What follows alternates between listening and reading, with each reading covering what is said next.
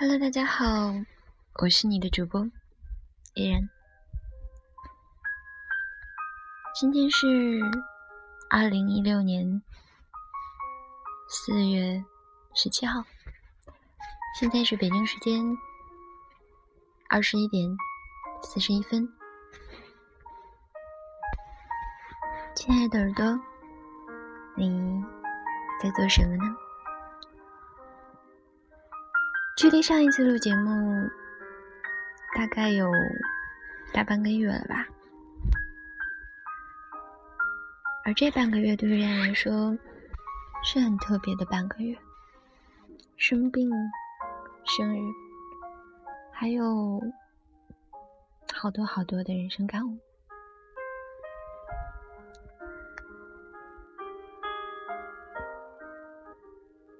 那些人生感悟。慢慢会与大家一一分享。今天想和大家一起分享的文章，名字叫做《不急》，你想要的时光都会给你。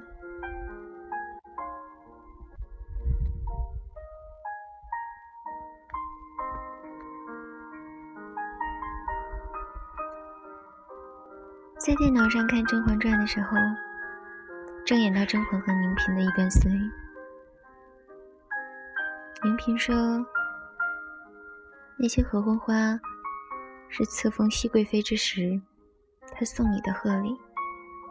因怕你夜夜为此心痛，所以嫔妾便说自己夜不能寐，须留合欢烹煮疗养。还好皇上同意了，要人把那些合欢移栽在嫔妾的宫中。”甄嬛说：“多谢你。”宁嫔说：“那就别轻易放过他。”甄嬛说：“不急。”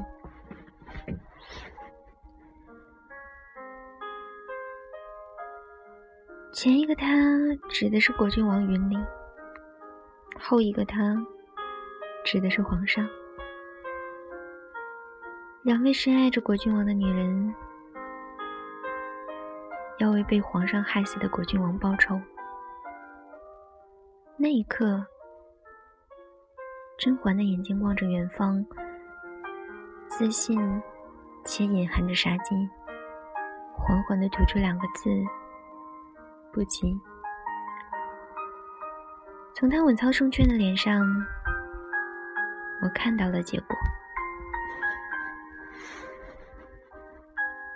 果然。一切都在他的掌控之中。皇上的身体愈发虚弱，直到卧床不起。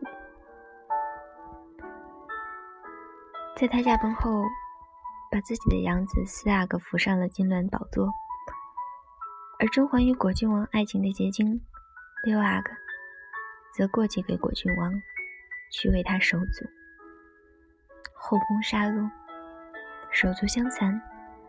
甄嬛再不愿自己的儿子陷入其中。此时，新皇敬重皇太后甄嬛，命运已经完全掌握在自己的手中，再不是那个整日担惊受怕的嫔妃了。假如当初熹贵妃沉不住气，凭着一腔义气为果郡王报仇呢？估计会是一个完全不一样的结局吧。所以，不急才是大智慧。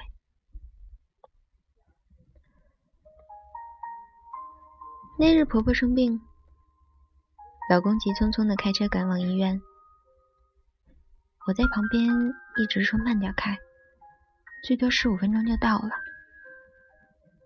不在乎这一时半会儿的。老公生气的咧了我一句：“那是我妈，我能不着急吗？”看着他红红脸胀的样子，我懒得再理他。车子拐了一个弯儿，走了几米，老公急踩刹车，我忙问怎么了，他没理我，下车检查看看，我也跟了下车。只见一个轮胎正慢慢的瘪下去，肯定是刚才拐弯太急，压在什么尖锐的东西上了。因为没有带备胎，老公懊恼地掏出手机，给一位熟识的修车师傅打电话。好在离得不远，修车师傅的车很快到了。他利索地卸下了坏胎，并将件带来的备胎装上。回到车上，看看表，已经耽误了二十多分钟。我又好气又好笑，想起看过的一个故事。古时候，有一位秀才带着书童进京赶考，眼看天色已晚，二人一路小跑，想在关城门之前进去。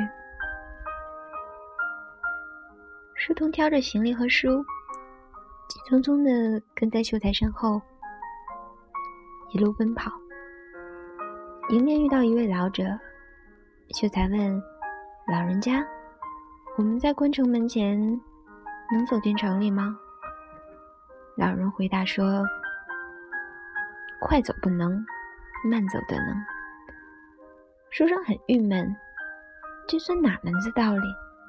走快了倒进不去了，不理他，招呼书童继续狂奔。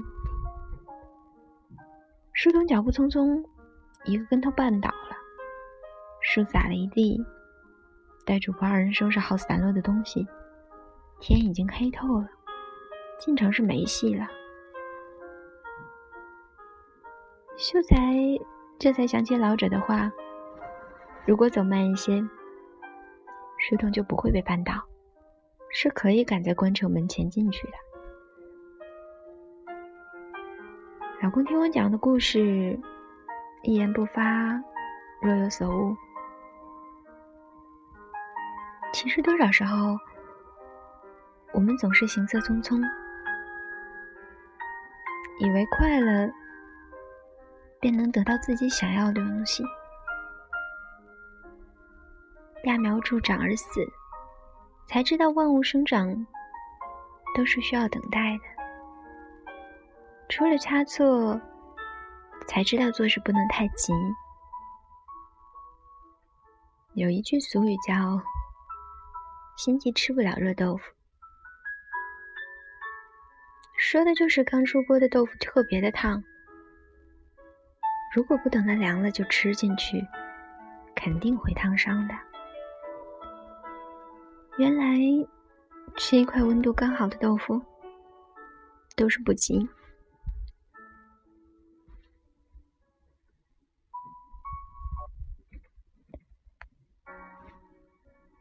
幸福就是等在门外的晨曦。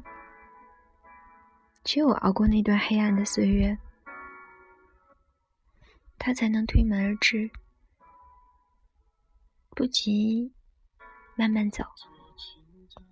你想要的，时光都会在合适的时候送给你。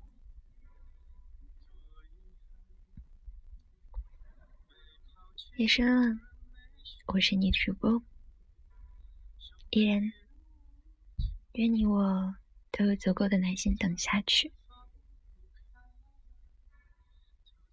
等那如期而至的幸福。晚安，好梦，我们下期见。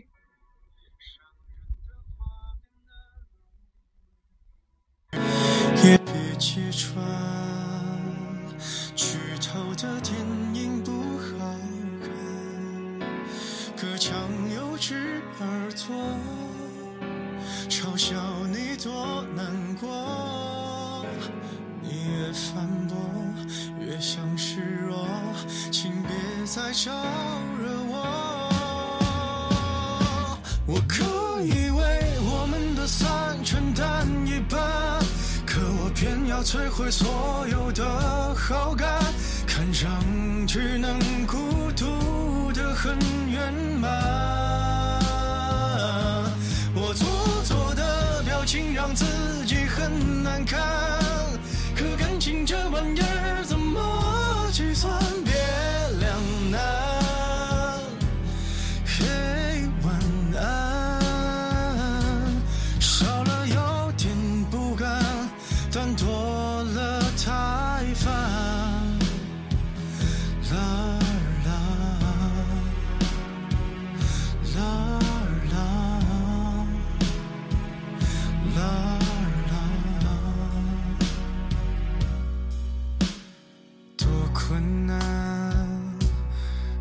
话有几句新鲜感，又有多难？掩饰掉全城的伤感。我会了艘小船，比我们隔着岸。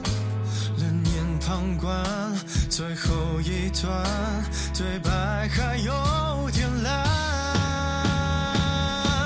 你可以为我们的散不用承担，是我投入到一半感到